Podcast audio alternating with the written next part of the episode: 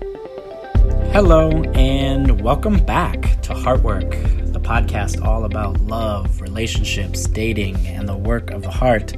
My name is Tom Lloyd, and I have a very special guest with us today. And she's one of my biggest inspirations, and she probably loves me more than anyone else on the planet. Doesn't really get much better than this woman for me. She is everything, and that person is my mom. I am so excited to have her here with us because I love talking about love with my mom. It is the best. Whenever I'm talking with her, we're always one on one, heart to heart, and it feels like time and space just kind of disappear hours can go by in what just feels like minutes. And so I have to be honest, we really did try to keep it short, but this episode is a little longer, uh, and I think it's worth it. I am so happy that she's here because I also think she really helps anchor and ground this show in something that I really believe, which is that every single person in this world has a wealth of knowledge and experience to share from their heart. And that the people who are right around us, connected to our own hearts, uh, are great. There is greatness and great amounts of love right around the corner if you can have the eyes to see it.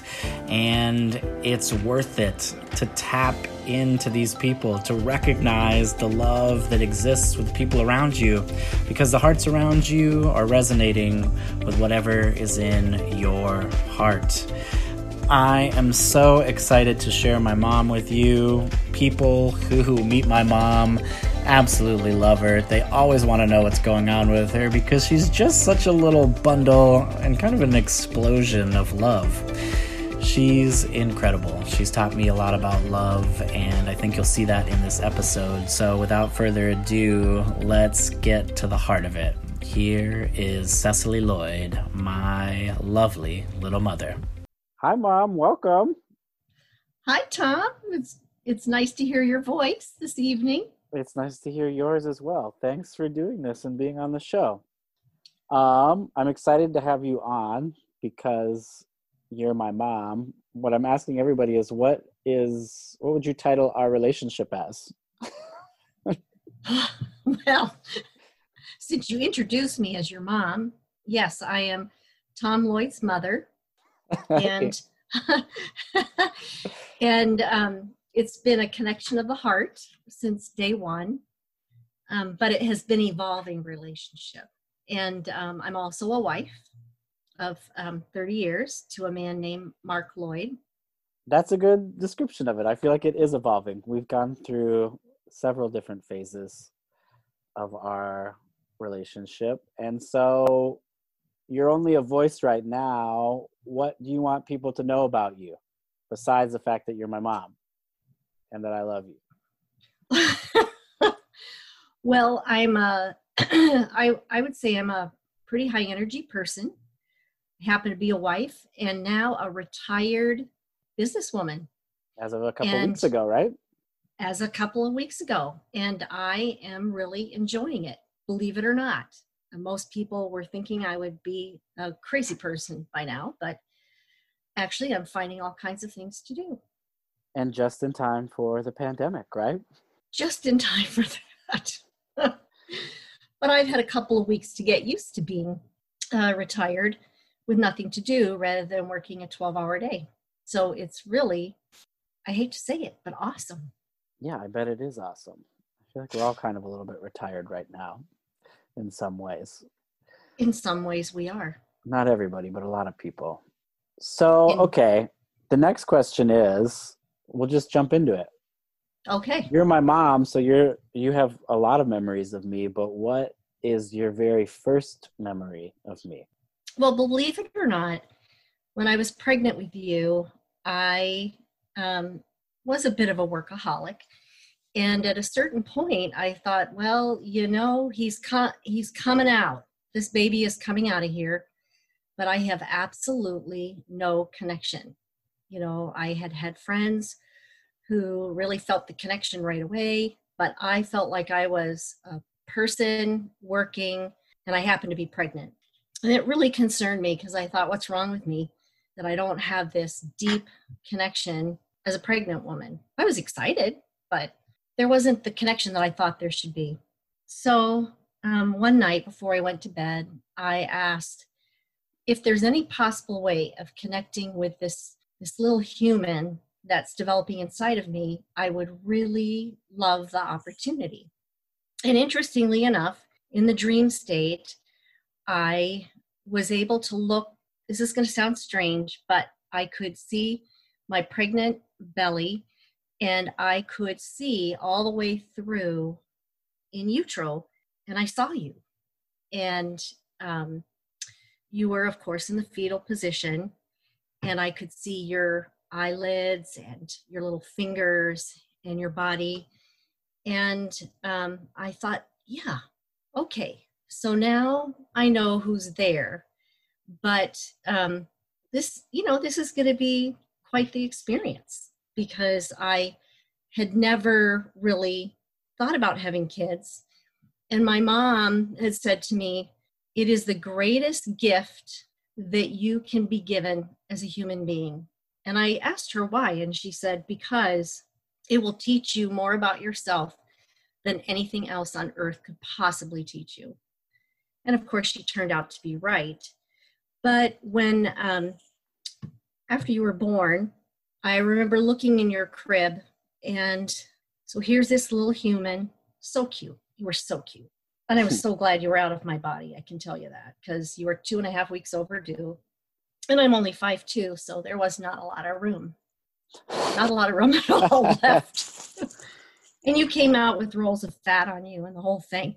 But anyway, that's beside the point. But I remember looking down in the crib and you had the same fetal position that I had seen when I had asked to make that connection with you in the dream state. And I went, yep, that was actually a real experience. I actually got to see you prior to you being born. And then you opened your eyes and you looked at me and, and you looked straight in my eyes and you went, oh, it's you again. and and I said, "Yep, it is me. We're going to have quite the experience." And um and it has been quite the most wonderful experience of my life. So that was the first memory you have of me and also when our hearts connected? Yes, I would say that um that for sure that was the connection. You know, some people um, the minute they see their baby, they fall in love immediately. And I was like, wow, I don't know if I even know how to put a diaper on. And this is really going to be a challenge for me. I hope I'm going to be a good mother. And um, because somebody had told me years previous to that that I should never consider being a mom because I wasn't very patient. So I was pretty tentative about it. But, you know, kids don't come with instruction manuals, but thank goodness they come in the baby form and you get to learn uh, and grow with them. So they're growing but you're also growing. And um, that day it was it was a few days after your birth it was like oh yeah you are for sure mine and we are for sure connected in the heart regardless of whether you thought oh it's you once again. So there it is my first memory of you is really hard to lock down, I would say, just because you've always been there. But I think for some reason there's this memory of me drawing you in elementary school or something, like of us drawing our family. And I remember drawing you in this black and white skirt. It was either like a striped skirt or polka dot skirt. And I just remember when I was really young, looking up at you and just thinking you were the most amazing woman, like fierce and beautiful and amazing. Well, I do remember that time. I um yeah, I, I, remember, remember when I was that. fierce and beautiful and amazing. no, I'm not saying that. I do remember the outfit. Um, you had invited me to a mother's experience at your preschool, and it was supposed to be a casual, hands on experience, but you were very specific about what you wanted me to wear. You wanted me to wear what you called the raindrop dress. And back then, we used to wear um, mid calf dresses, It was a flowy skirt that had polka dots all over it. And I said, Why do you want me to wear that, Tom? And you said, Because you look like an angel. Oh. I said, Okay, I guess I'm going to be wearing high heels and the raindrop dress. And let me tell you, I was the only mother that was that dressed up. I bet. but you're always kind of dressed up. You always look great. I was thinking about this too, and we have gone through many different phases. I feel like another memory, I don't know, maybe first memory of our current era of being son and mother is when I talked to you in we were in the kitchen and you I kind of admitted that I was not the nicest to you as a teenager. And do you remember what you told me? I said, "Well, yeah, that's true." No, that's you said, "Yeah, true. you're a pretty awful human being." okay, that's all right. Maybe I did say that. you said that. And I said, "Sorry." and we talked about it and had a heart to heart and i feel like since that moment we've been a lot better we have been a lot better but it was really fun to watch you grow up because um, every stage of the game was so interesting. Um, when you were in first grade you decided you wanted to be part of Kinney Kangaroo and you weren't the most coordinated child ever but you um, had to have this okay. jump rope. Just saying. You had to have this jump rope and it was red and it was really fancy and you decided that you were going to be on the kangaroos but that meant that you had to jump um, 13 different ways of the jump rope with the final one being this thing called double under so um, you got the rope and i think that you thought it was going to be a magic jump rope and that it was just all you had to do was swing it around and everything would be okay except for the fact that it wasn't okay and um, we were at the gym and you threw yourself down on the floor and you said, I cannot do this. And I said, Well, if you say you can't, then you can't. But if you say you can, then you will. And um, I said, You just need to keep trying. Well, you did. It was the middle of the winter. You jumped, you jumped, you jumped, you jumped. And it came down to you you knew all 12 except for the double under. And I had never seen you do the double under. You'd seen you do everything else, but not that you were jumping in the kitchen, you were jumping in the den, you were jumping in the basement, you were jumping constantly. And so I drove you to school that day because I thought he's going to be devastated that he's not going to be able to do this double under thing. I, I haven't seen him do it. And my heart was just very heavy that day taking you to school, but wished you good luck. You said you were going to do it.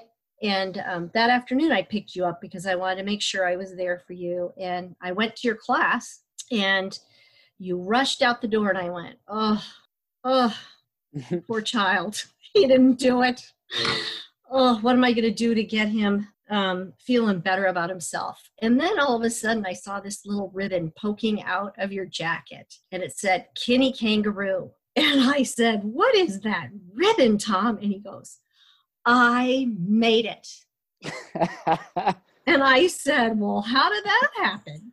And he goes, Well, I jumped all morning and I never did it. I just didn't do it, but I did a spiritual exercise and I imagined that I could do it. And I did three in a row. And I was like, Oh my goodness, how exciting is that? You know, reaching for a goal um, against all odds, making it happen. And you ended up being the I don't know, the count captain or the captain of the team that you, everybody had to follow you in regards to how that performance went down. I was so proud of you.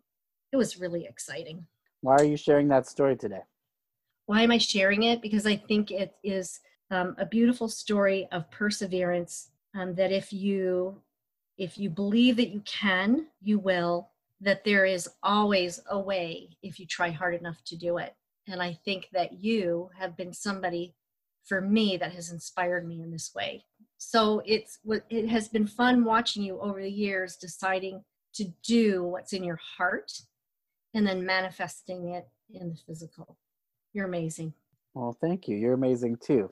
I think it's interesting that you get a motivation of persistence or perseverance from me because you I don't know, your work ethic is unstoppable and it's just kind of been passed down to me i think maybe Yeah, I maybe mean, just you're a in, little bit. You're in retirement, and I'm like this. I tell everyone, I'm like, look, this woman will not stop working until she's dead.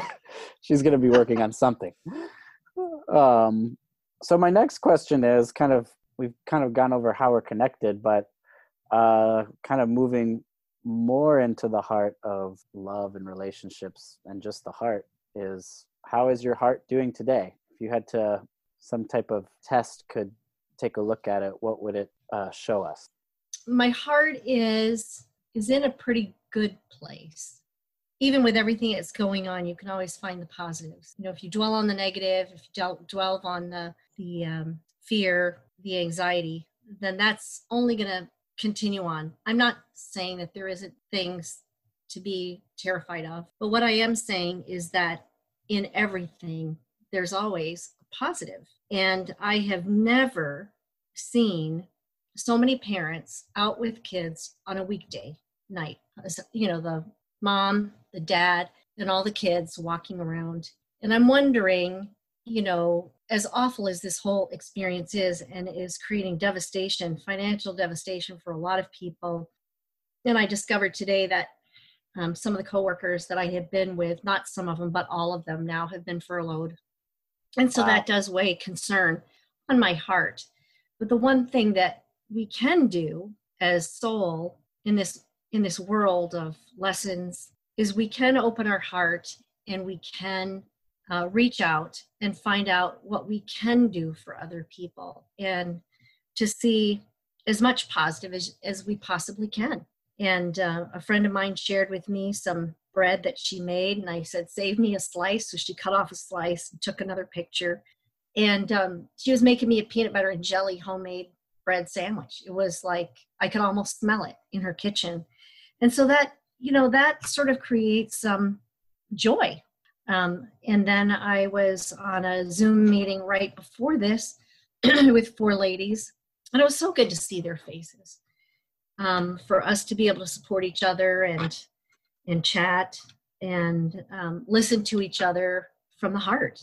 So I guess where my heart is right now is I need to keep it as wide open as possible and filled with as much love as possible. I'm not saying it's not hard. I'm not saying that you know being self-isolating isn't a challenge or or that it makes me crazy but i'm taking beginning yoga online. And how exciting is that? I mean i've never taken yoga before. I never had the time to do it. It's amazing. Five days and i can touch the floor. Can't even believe it. Anyway so there's a lot to be grateful for. You bring up a really good pointer i love hearing you say there's a positive in every situation. It's a cliche, you know, you can just say it, but it's true. I remember one time when I was going through a really difficult time, I asked you, What do you do when it's really, really hard?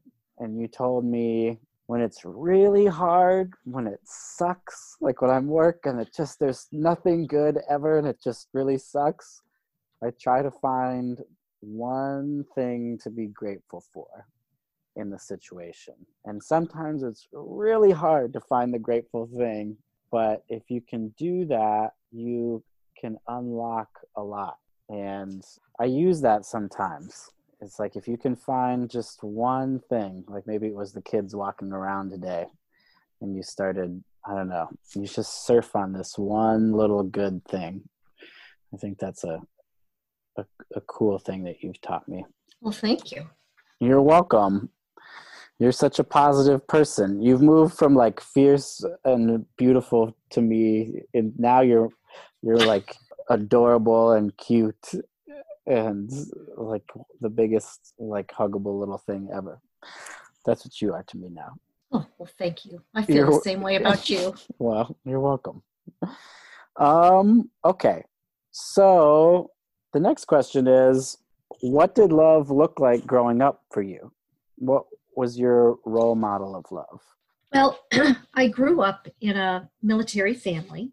Um, had a mom and a dad. Both were very dedicated to each other. Um, my dad wasn't the easiest to live with, but he was a military man. But there was never a day that I did not feel safe or um, cherished or loved or um, you know there was some strict things. You know they taught me a lot about uh, moral ethics and service to life and all of those kind of things which really created a very strong spiritual foundation for me. Uh, my dad would look at my mom and he'd say isn't she the most beautiful woman in the room? And i as i was growing up i'd go yeah i guess so dad but he really believed that. You know, he went off to war three times and he wrote her a letter every day to make sure that she knew that he was thinking about her. And um, when it came to me, he was very, very strict. And an example of this would be that um, I was not getting in a car with any any boy that couldn't come to our home, carry on a decent conversation, and use appropriate manners at the dinner table. and uh, so anyway, did invite, and long story short, did invite a guy that I was just nuts about over to the house. When you were how old? Oh, I was maybe 16 and a half. Okay, daring. 17, yep. And? was very daring. Well, um, he couldn't look my dad straight in the eye and he couldn't carry on a decent conversation and he didn't have very good table manners which was a shock because he was from an air force family and I thought for sure that that would be a safe bet. So we get up from the dinner table. We were supposed to be going to the movies, and he had a really cute um, VW bug. And I was so excited because it was going to be my first date, you know, where parents didn't have to drive me and all that. And my dad walked us to the door and he said, Jim, it's been very nice meeting you. And my daughter will see you on the bus on Monday morning. I was like, what?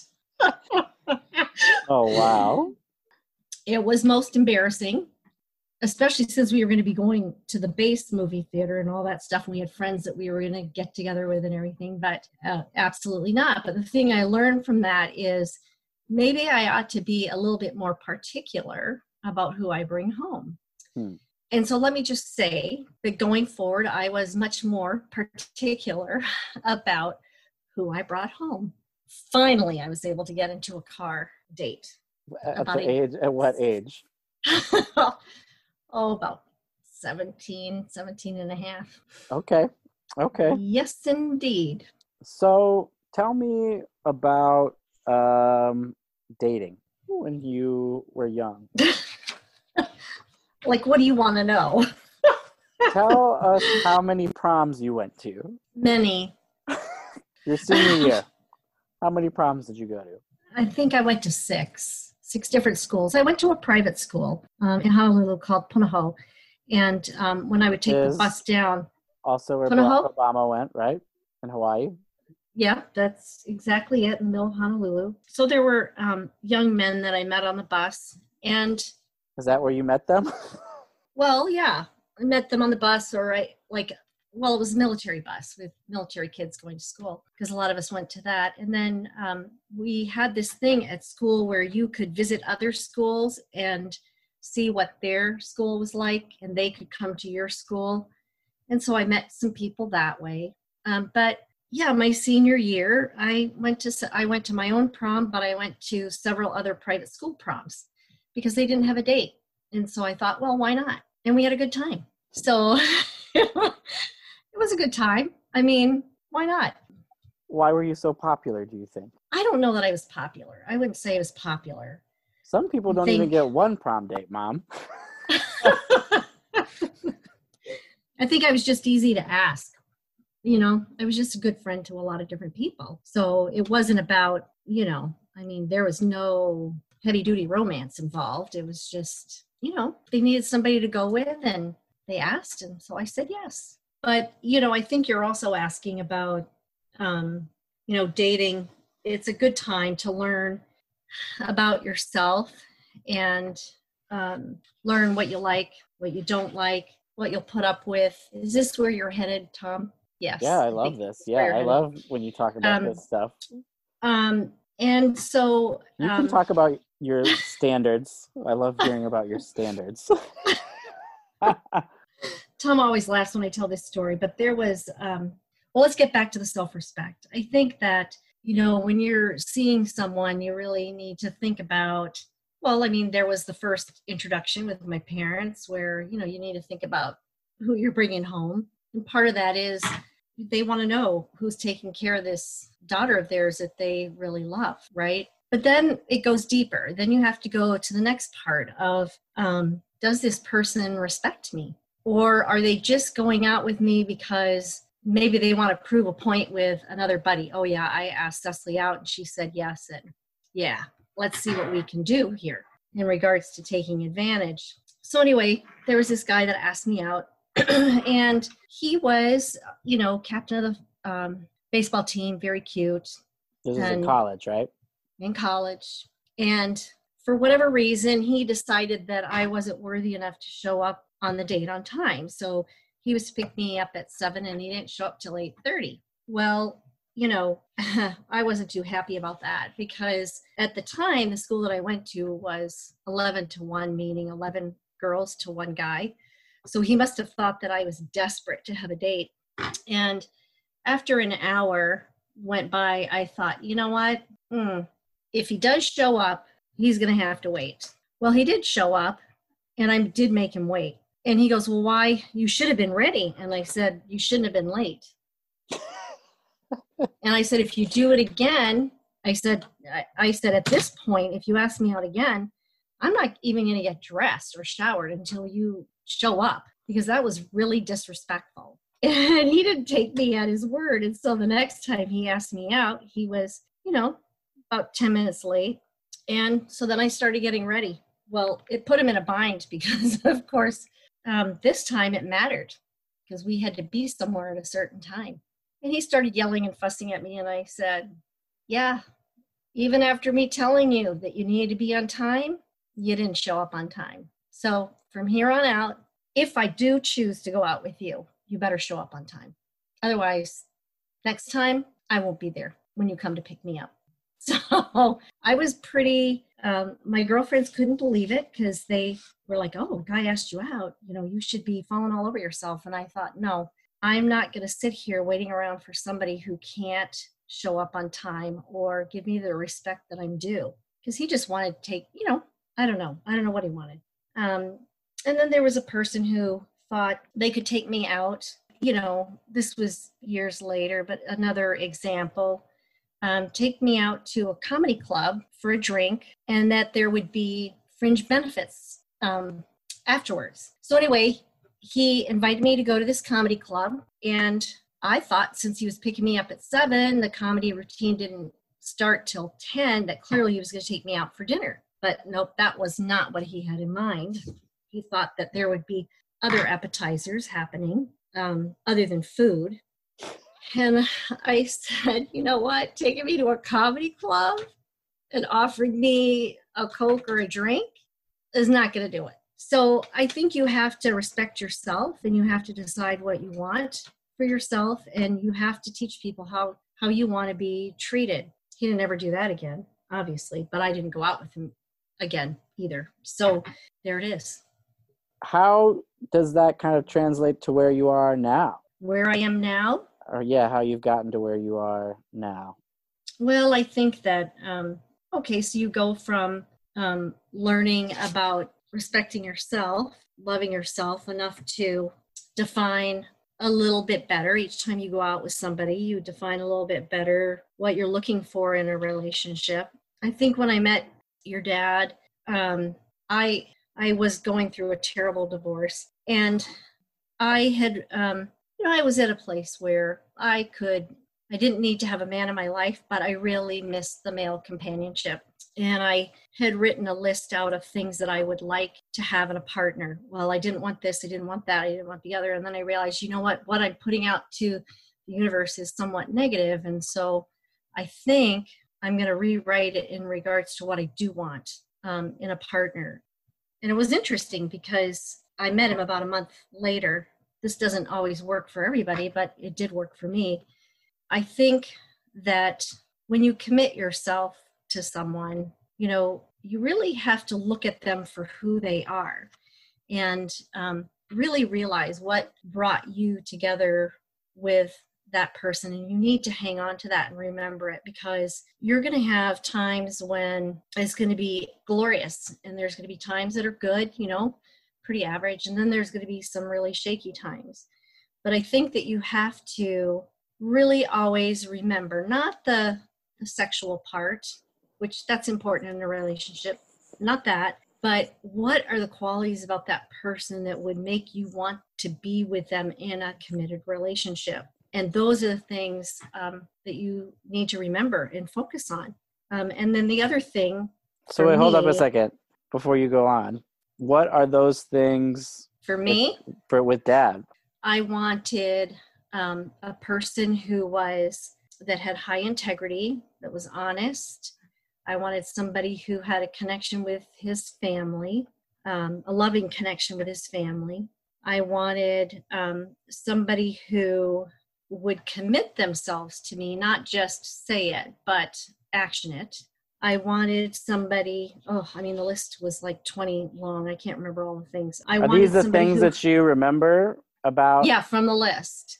But no, mm-hmm. are these the things that when you're with dad that you remember these things that these are the these is that what you're mm-hmm. talking about yep okay and he is that you know he was good to you he was very good to you and um, very loving you know i wanted somebody who um, what they said and what they did was congruent because i had been in a marriage where it had not been that way mm-hmm. and then the bonus gift from this relationship that i learned about love is that he was somebody who really embraced me for who I was. I did not have to be somebody different. I didn't have to put on some kind of dramatic face to be something that I really wasn't. He he really just full acceptance of who I am as a person. It's a very powerful thing in a relationship because it not only not only do you feel accepted for who you are, but it allows you to explore another dimension of yourself without fear of um, somebody not you know uh, pushing you away for who who you truly are at your core and that was something that was really and i had never been in a relationship with anybody that had ever done that. And then the other thing that i learned over the course of all this stuff is it's hard not to set expectations really hard. Certainly for me expectations of how i wanted to be treated that was just that was just the way it was for me. But expect silly expectations about um, different things that you feel like somebody should do. And the thing i've learned about expectations is that expectations will cause you a lot of disappointment because if you're not allowing that person to be who they truly are at their core because you've set up some kind of crazy expectation of what how you think they need to be they can never be that because they're not in your mind if that makes sense. Does that make sense? It makes sense. It makes total sense. But there's something here i wonder if you can unpack it which is the expectations that we have for a relationship in general when someone's entering our lives. What's the difference between that and kind of adhering to some type of standard of yours versus you know what i mean? Versus the expectations that we have once we're actually in said relationship. Okay so the expectations that i was talking about in regards to how i wanted to be treated they were just core. I mean is there are you going out with me because you want to get to know who i am? Can you respect me for who i am as a person, or is this really all about the sexual connection? For me, I'm just saying for me, the sexual connection is not something I would was very interested in unless there was something more to it than that. You know, I was not really into casual sex. Not saying I didn't try it, just saying that just was not for me. So um, I think in the beginning when you're dating, you know, you're testing out one another, you're seeing what they're all about. And intuitively, if you check in with yourself, you know if someone's not quite right. So, are you really trying to push a square into a round hole? Or is this just a blip on the screen? So, say somebody does something that you don't like, you know, maybe they're making crass remarks that you don't really particularly appreciate. Not that that's bad, but maybe they're saying things that really just don't resonate with you as a person. And it continues on and on. Well, it may be that that's who this person is. Does that make sense what I'm saying to you? Totally. So, and then that person just doesn't really fit in a it doesn't fit in an intimate circle. One of the things that I feel like I'm learning is that yeah, you just have to be very careful about who you bring into that level of your life. I can tolerate all types of energies, but there's only a certain energy can come that close to me, if that makes sense. It does make sense. I have to be a little bit more careful and just, or just be very aware, maybe is another way to say it. Be very aware of what I'm bringing into such a close proximity to myself. Because I feel like ultimately that's what you start resonating with, you know? Right. You're, you, you, you know, there's a saying, it's like you kind of become who you're around, right? So what do you want to bring into your Right. Life? But there's a difference between that and then once you bring some, that person into into your inner circle, right? And mm-hmm. just letting them be. Right. So you can't bring someone in and then say, "Oh, now you have to be like this to be here," right? You That's exactly right. Let them in or not. Yes, you have to decide. I, it's sort of like a fork in a road. You know, you're in a relationship and and the relationship gets to a place and you have to go right or left. Right or left, doesn't matter which one, but are you both going to the right together or are you going in opposite directions? And you really do know that in your heart if you're, you know, if you're really paying attention, I think. But once you're in the relationship, the expectations that I'm talking about is, for instance, and this is just sort of a funny thing, I really like to have a neat and tidy living room, dining room, and kitchen. Oh my God. Really I've ex- it, I know I already know what you're going to talk about. I've witnessed really, this my whole life. it really matters to me. Yes. Um, and we have a lot of people coming in and out of our house, so um, I really like there to be a sitting area that is neat and tidy, the dining room area neat and tidy, and if you know somebody needs to have a drink or like a, a sip of water, tea, whatever that they can actually walk into the kitchen and there's not dirty dishes all around. I don't know why that's a big deal for me, but it is. And, you know, it's been an expectation ever since I met your dad. But when he's getting ready for a musical engagement, we have musical equipment all over the living room, the dining room. we might even everywhere. have speakers in the kitchen. It's everywhere. It drives me crazy. But, but what are you um, trying to say? That's here? my expectation. That's my expectation. Not his. Okay? Not his. And so, am I going to train him to be any different? Probably not. Have you so tried? Then you have to. Have you tried? Oh yes. And has it years. worked? Has it worked? No, not at all. No, not at all. no, no, it hasn't. It does for short periods of time, and then it doesn't. And right now we're in a period of it doesn't. So. um, and we're in self isolation, which makes it even crazier. But with that being said, I know he loves music and I know that it's important to him to get things out there organized, ready. He likes to, you know, play the different guitars and everything. So, um, my expectation it's a pipe dream, really. Or you hear about um, women have these ideas of what they want for Christmas, but they never really share it with their husbands. And um, when I was working in jewelry years ago, there was a man who um, came in to the jewelry shop because he'd shopped with me for a long time. And I said to his buddy, So, how about you? We're done with Ryan. So, what about you? And he goes, Oh, no, there's really no point. Anything that I buy for my wife, she hates it and she returns it. And I said, Well, why don't you tell me a little bit about her? And, you know, we had a nice conversation. And I said, If you give me a chance, I bet you, I bet you that I can make it a Christmas that she'll always remember. And he said, I highly doubt it, but if you can, you will have my business for every occasion going forward. And I said, okay. So, anyway, long story short, we found her um, a beautiful strand of pearls. At that time, pearls were really big. And um, I said, okay, so I've wrapped it. Tell me, how are you going to give it to this lady? You know, how are you going to give it to your wife?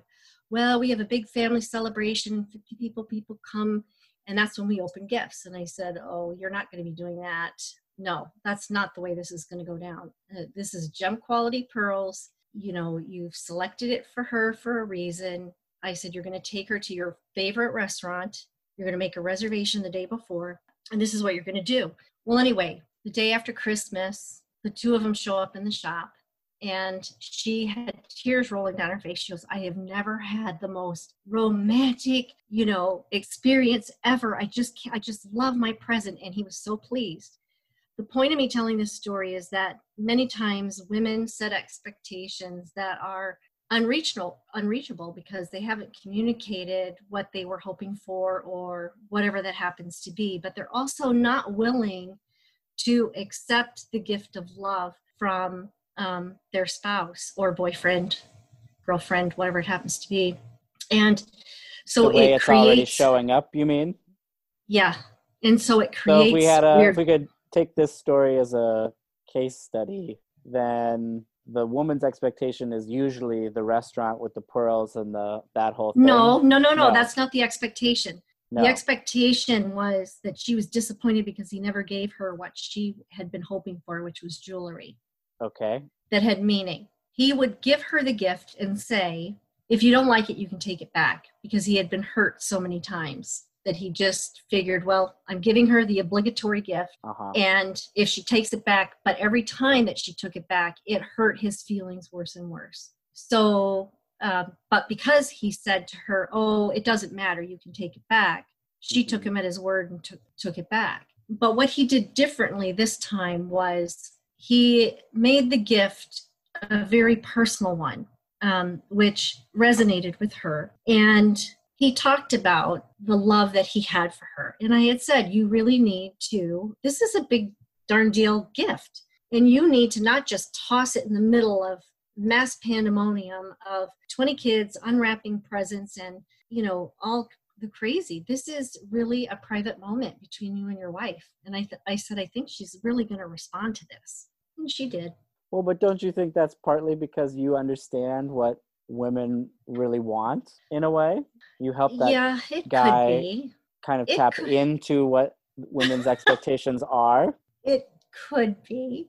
But I and think I guess what I'm also trying to that's what I'm trying to one is that's part of what I'm trying to point out is that not only for women but oftentimes people don't communicate or verbalize what it is that they actually want or how that's true. how they want love to show up for them or I would agree with you on that.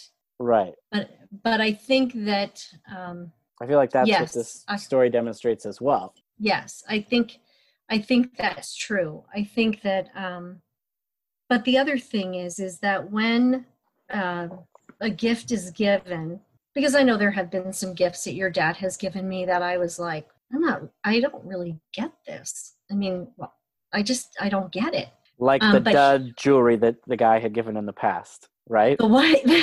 yeah, the dud jewelry. like That's what I'm going to call it. The dud jewelry. the dud jewelry. You got dud jewelry from dad, and well, I didn't get dud jewelry, but you got dud um, something.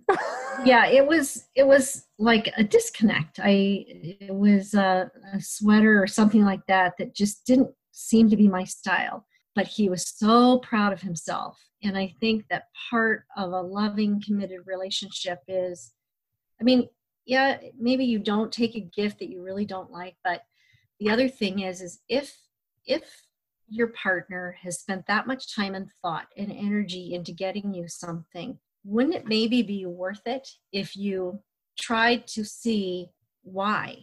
And actually this one particular sweater that i was like i'm just not i really don't get it at all. I mean i just don't get it. So but he was so excited and so i put it on and i cannot tell you the number of compliments i got on it and i cannot tell you how warm and cozy it was which was a big deal for him because it was some kind of special wool that was really soft so it wouldn't itch my skin and it had some um, you know it was dark green with some really bright colors on it which i liked bright colors but it was just a weird pattern for me and i realized that it was more important to accept the gift of love and see it for what it was than go yeah i'm not yeah no i don't think so okay, so I love this. I'm going to make you take it to the next level. Do you know where I'm going? No. You don't know where I'm going? Tell us about the person who cleans your house. Oh. oh. Because I We feel like this had is the the, most- extension. Is this is the extension of the lesson, isn't it? Yeah, it sort of is. I mean, Yeah, this I guess not is. somebody who is your in your most intimate circle of love, but it's the same lesson. Can you? Because I love you. She I is die when you talk about this. Oh, I- Mary T is just the most amazing woman, really. Um, I met her years ago when she worked for me, and then there came a time when she didn't have that job and she needed a job, and so um, we hired her to help clean the house. Well, she and I have very different taste levels, very different In home decor is what you're talking. in home decor. like I at Christmas time I can come home and I will find jelly things on my windows and I'll have snowmen uh, rugs for the kitchen and I'll have I oh there's just no words. I mean It's um, not your style, it's so not my style. but But she gives it with such love and um you know so how I you deal with this? I just, your dad says, "Oh, Sussy, she's so pr- she." He'll call me up and he'll say, "Oh, you can't believe what Mary brought this time," because for every occasion we get um, some kind of interesting decor item. Very interesting, and sometimes she does hit them. You know, she really makes it happen. Um, but uh, I go, "Oh no, this can't, we no, this can't be in our house." And he goes, "Yes, it has to be." You, she was so thrilled. She was so excited. She wrapped it really nicely for you. You absolutely have to have it out until she comes again. Well, sometimes she gives it well in advance of the holiday, so it's like several So it's a very- times. a very long time. so it's a very long time. But you know, um, what's interesting is the snowman rug is now down at the bottom of the stairs um, in the basement. And I smile every time I go down the stairs.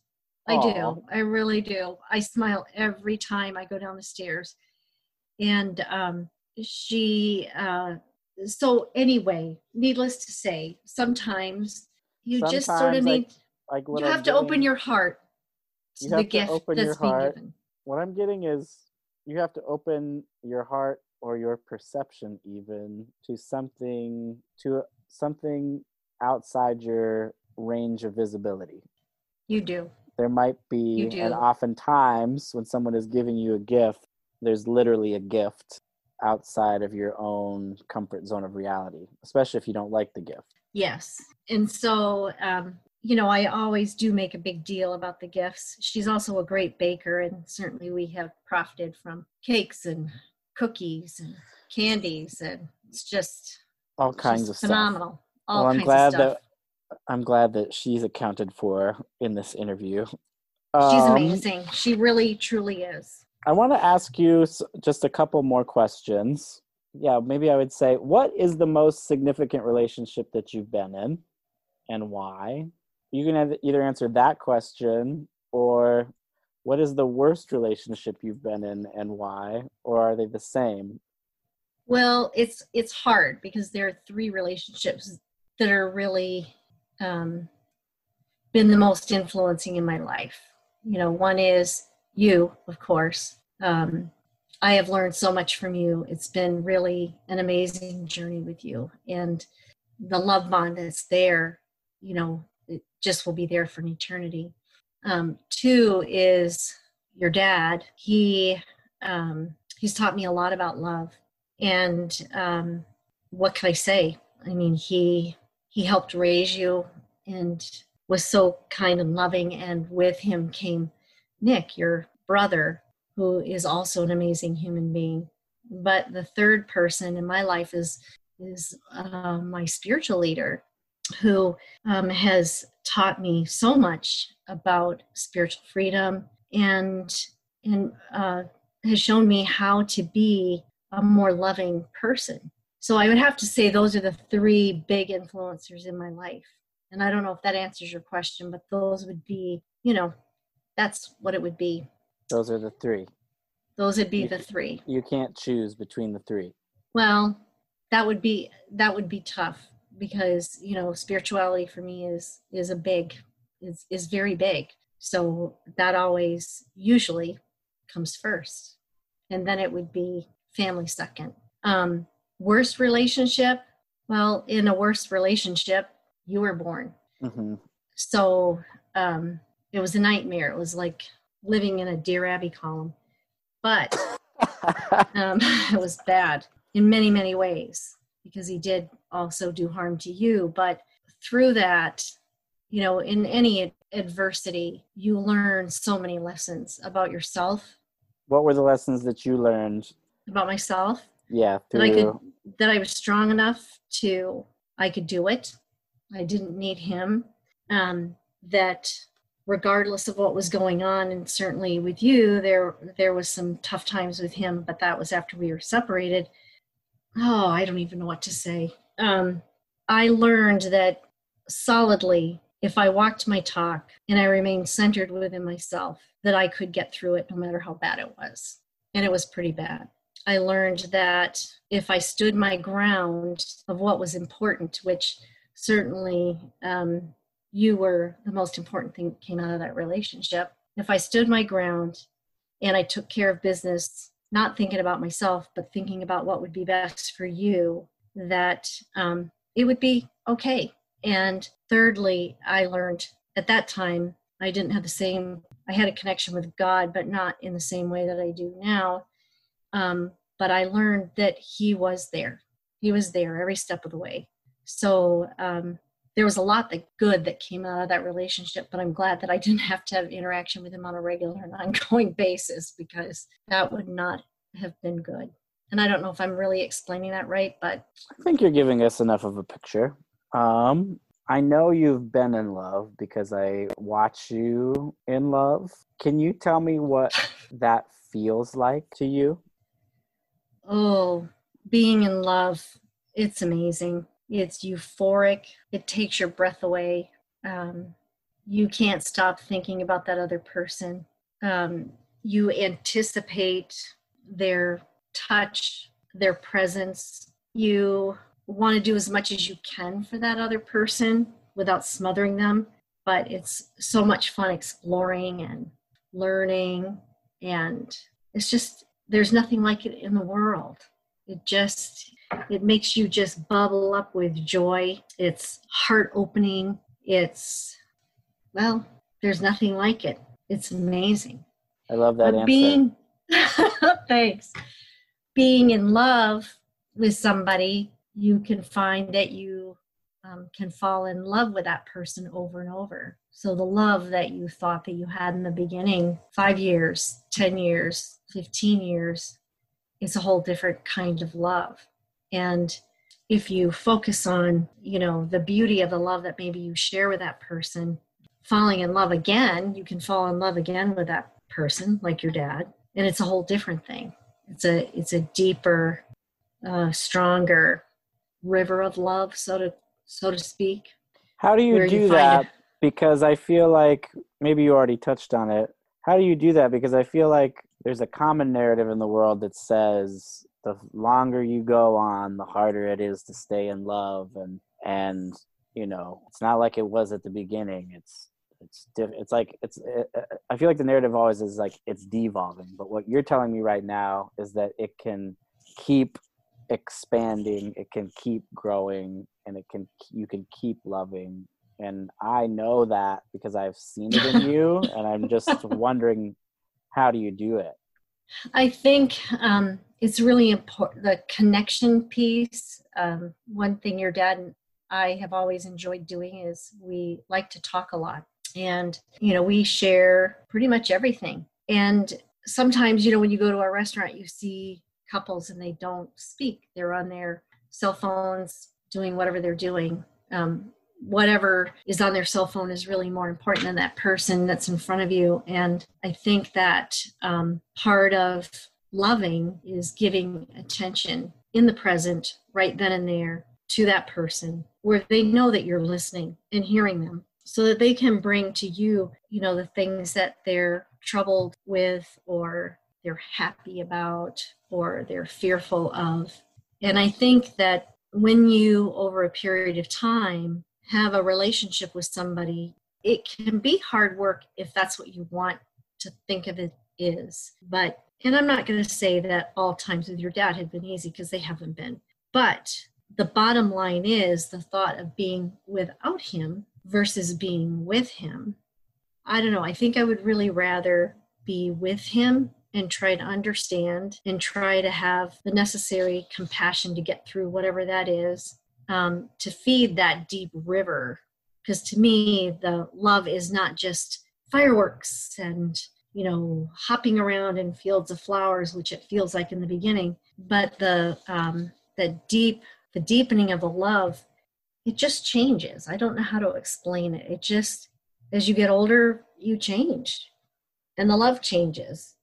But that doesn't mean that you're not in love. It's just not that same it's, it's not the same kind of thing. It's just a deeper connection. Like for instance um, you know one of the things that your dad and i like to do is we like to have dinner together well breakfast and dinner. And um, we make that a priority. And during that period of time we are not on our phones reading other materials. We're focused on each other talking about maybe something that we heard that day or noticed that day or that we had experienced that day. So there's that connection. And then, you know, with some of the stuff that's going on, you know, with the uh, retirement and everything, we like to sit down and maybe watch a show together and hold hands sitting on the couch. And that's a way for us to ground each other. And it may seem really silly, but the just the, the smallest of I'm there for you, you're there for me, the touch, and then just sitting close to each other. It just is, it brings a nice ending to a day. And I know that sounds really hokey and weird, but I think that um, it's a way of being able to honor one another in something that is so simple that it maybe doesn't even make sense. But what I see going on in many lives is, and certainly with COVID happening and people talking about being stuck in homes with their spouses and how um, they're anticipating that the divorce rate will go up, etc. It's like, have you lost that basic connection of the relationship that you had initially? And if you have, then you're right. Probably, if if you are so irritated with your spouse, you don't like the way they breathe, because we heard that on NPR, that somebody didn't like the way their husband breathed was taking a breath of air. And I'm thinking, how silly is that? You've been listening to him breathe for years. So, um, and I know I'm talking around what you're asking me, but it's really are you embracing that human being? And are you giving that person due diligence of your time and your absolute presence in the moment with that person? Are you I want to say, you do this with me. Well, I love you, you very much. You do. I'm when I'm listening to it, I recognize it when I eat dinner with you. I love going out to dinner with you because we talk about absolutely everything, but you're really there for me and you've done that my whole life I feel like. So, and it's one of the things that I've I cherish about you. You've always taken me you you always have like a little date with me and they are often endless conversations are they not? Yes. You and me could talk forever. I know. Uh, hours. Hours. I know. Hours. But i think there's something to be said about that. And i feel like mm-hmm. i look for it in a lover as well. Mm-hmm. um is just simply being there for someone and yeah, spending just, time. It's the best. Yeah do you like being quiet with that person? Yeah. Do you like listening to that person all these things. All of that. Okay. If you could go back in time to your like 13 year old self, what would you tell her about love? I would say, okay, if I was talking to my 13 year old self, I would first tell them it's really important to love yourself first because if you don't, then you'll accept whatever you think of love is being tossed your way. And um, then I would ask, or you should ask, is this person willing to give me the space, that I need to be myself? Or really, is it about them and what they want? Because there has to be a give and take on both sides. But are they willing to give you that space? And then would they be willing to respect your boundaries? Because as you're learning in love, is it all about them succeeding in their mission of love? Or are they going to take you along at your pace? With this person, am I free to explore spiritual growth? Am I free to uh, explore the depth of who I truly am as soul? And that would be a lot to tell a 13 year old, but it would be a long conversation, clearly. But those would be the, the, the, basic points. And, um, you know, what does it mean to listen with your heart? Because I think that um, if that person is somebody who you want to get involved with, you know, on a love level, can you listen from your heart to what it is they're saying? Because many people say things, but if you're listening with your heart, you can maybe understand really what they're saying, not what they think you want to hear, but what are they really saying? What what are they really trying to say? Because sometimes it's hard to put it into words. That's true. I think you have said a lot of good stuff here today. Thanks. You're welcome. We might have to have you come back. Do you have anything else to say at the end of this to tie anything up? Oh, I think that, um, oh, let's see. Love is a wonderful thing, but love comes in many forms. And if you can find the love in the moment, you know, whether it is this is going to sound really silly, but whether it's watching wildlife or whether it is your cleaning lady, you know, cleaning up your house and bringing special gifts, or whether it is um, a coworker who really um, needs you to listen because they've just lost their job or because of the furlough or the COVID, or whether it is, um, I don't know, there's many, many forms of love, but are you open to it? If you really try to be the very best person that you can be every day and try to serve those that are around you in the best way possible, then you'll have a fulfilling life. All right. it's such a joy to talk to you about the, all of this. Well, thank you for the opportunity of reflecting on love because there's so much joy in doing that. I appreciate it. You're welcome. I love you so much. I love you too. You're All the right. best. You're the best. Um, stay safe. And I'm going to talk to you soon, okay? Okay. I'll talk to you later, sweet thing. All right. Bye. Bye. Oh my God. I love my mom. Can you see why? She is incredible. Such an inspiration. I have a bunch of takeaways from her uh, that I kind of pulled out just because I like to do that. And, you know, these could work for you, they could not. But I encourage you to take away whatever works for you. For me, here's what what really stood out. Is number 1, even in the most difficult relationships and the difficult experiences, there's always something good. There's always a jewel to extract. You can see positivity in every negative situation. It might sound cliche, but it's possible. Number 2, you might be inspiring without knowing it. I, that jump rope story, I didn't know that my mom was inspired by me and my sense of perseverance. She actually inspires the same thing in me, which gets me thinking maybe two people two people with the same quality can inspire each other. Inspiration for inspiration. Number 3, get out there and date. It's a good time. Why not? It doesn't have to be so serious. Number 4, there is a difference between our expectations of when we're bringing a person into our intimate life and the expectations that we have for them once they're there. While we're bringing them into our life, we can have expectations, but once we bring them in, we kind of have to let them be who they are, because if we don't, we might run into some difficulty. Number five, try writing out a list of what you do want to have in a partner. I've known this to work for many people. Hasn't personally worked for me, but it's worked for many people I know. Number six, communicate what you want and how you want love to show up for you. Do it with the universe, do it with your relationships. If you don't ask, you might not ever receive it. And number seven, there's a way to deliver a gift. If you're not getting what you want out of what you're giving, maybe think about another way to give it.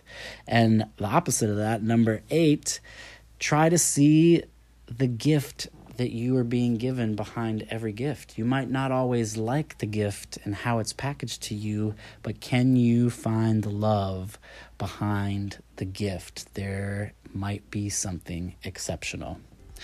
And lastly, it just feels like doing this podcast and getting it out there, it's worth it to me just to get this recording of my mom because she's so special to me. To get some of these stories documented is amazing. She didn't mention it in the interview, but a couple of weeks ago, her father passed away, my grandfather. And I've been thinking about lineage, and I have no doubt she's thinking about him. But even getting my mom's voice recorded and some of her stories is so important because these stories, some of them I've heard forever, some of them I've never heard before, but it's so great to get her recorded. And you never know how long someone is going to be around and life is precious. The people in our lives are precious. They have precious things to share. So, whether it's your mom or someone else that inspires your heart, now is the time. Today is the day. Life is precious. Go out there, get these moments down, share the stories go out or don't go out because we're in quarantine. Connect with someone that you love. Connect with someone who inspires your heart. It is totally worth it and it might just fill you up. That's all I've got for today. Thank you so much for tuning in. If you want to stay updated, please feel free to join our Facebook page, Heartwork Podcast. You can get all the updates there and share what you like, what you love. You can message me. What is it that you want to hear? Do you even want to be on the show? I would love to hear. You can also go to heartworkmovement.com and sign up for our mailing list, and you'll get all the updates that way too. Beyond that, reach out to your mom, call her already, or call somebody else that you love. From my heart to your heart, I am sending you a load of love, some like major mom type love. And if you can, do what you can to send a little bit more love out to the world. It needs it.